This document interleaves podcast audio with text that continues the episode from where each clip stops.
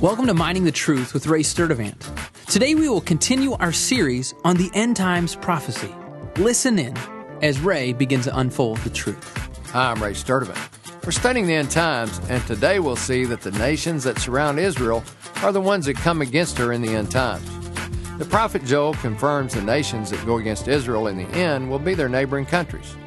The following passages in Joel are speaking of the end times. Joel 3:1. For behold, in those days and at that time, when I restore the fortunes of Judah and Jerusalem, I will gather all the nations and bring them down to the valley of Jehoshaphat. Then I will enter into judgment with them there, on behalf of my people and my inheritance Israel, whom they've scattered among the nations, and they have divided up my land, that they may cast lots for my people, trade a boy for a harlot, and sold a girl for wine that they may drink.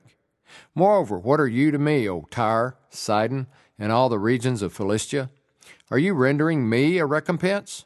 But if you do recompense me, swiftly and speedily I will return your recompense on your head. Tyre, which is located in modern day Lebanon, Sidon is also the third largest city in Lebanon, and Philistia is the region of modern day Gaza. So this verse confirms two of the nations of Psalm 83 involved in the battle of Armageddon. Joel 3:11 Hasten and come, all you surrounding nations and gather yourselves there. Bring down, O Lord, your mighty ones. Let the nations be aroused. And come up to the valley of Jehoshaphat, for there I will sit to judge all the surrounding nations. Verses 11 and 12 confirm that the nations that surround Israel will be the ones that go against Israel in the last days. Verse 12 mentions the valley of Jehoshaphat, which many say means the valley of judgment, and ties this into the battle of Armageddon.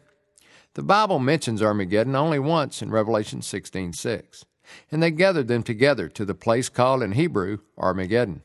The Greek word Armageddon comes from two Hebrew words, Har Megiddo, meaning the hill of Megiddo. Armageddon may be a staging area for the battle. Dwight Pentecost says it this way in his book, Things to Come. Armageddon appears to be mainly the place where the troops will gather together from the four corners of the earth and from Armageddon the battle will spread out over the entire land of Palestine. Joel speaks of the last battle being fought in the valley of Jehoshaphat, which is close by Jerusalem, and Isaiah shows Christ coming with blood-stained garments from Edom, and Edom is south of Palestine. So the Battle of Armageddon, it seems, will stretch from the valley of Megiddo in the north of Palestine through the valley of Jehoshaphat near Jerusalem and on down to Edom at the extreme southern part of Palestine. And to this agree the words of the prophet Ezekiel that the armies of this great battle will cover the land. There are key prophetic verses in the Old Testament that have been overlooked as passages dealing with the Battle of Armageddon. This has caused many to miss the nations that are involved in the final conflict between the seed of promise and the seed of flesh.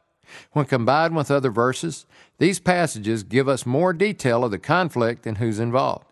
Every nation that will go against Israel in the final battle of Armageddon is today Islamic.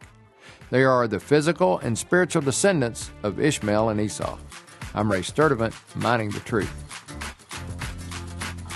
Thanks for listening to Mining the Truth with Ray Sturdivant. If you have any questions or comments, don't hesitate to join us on the web at miningthetruth.com. Thanks again, and don't forget to join us as we continue to mine the truth.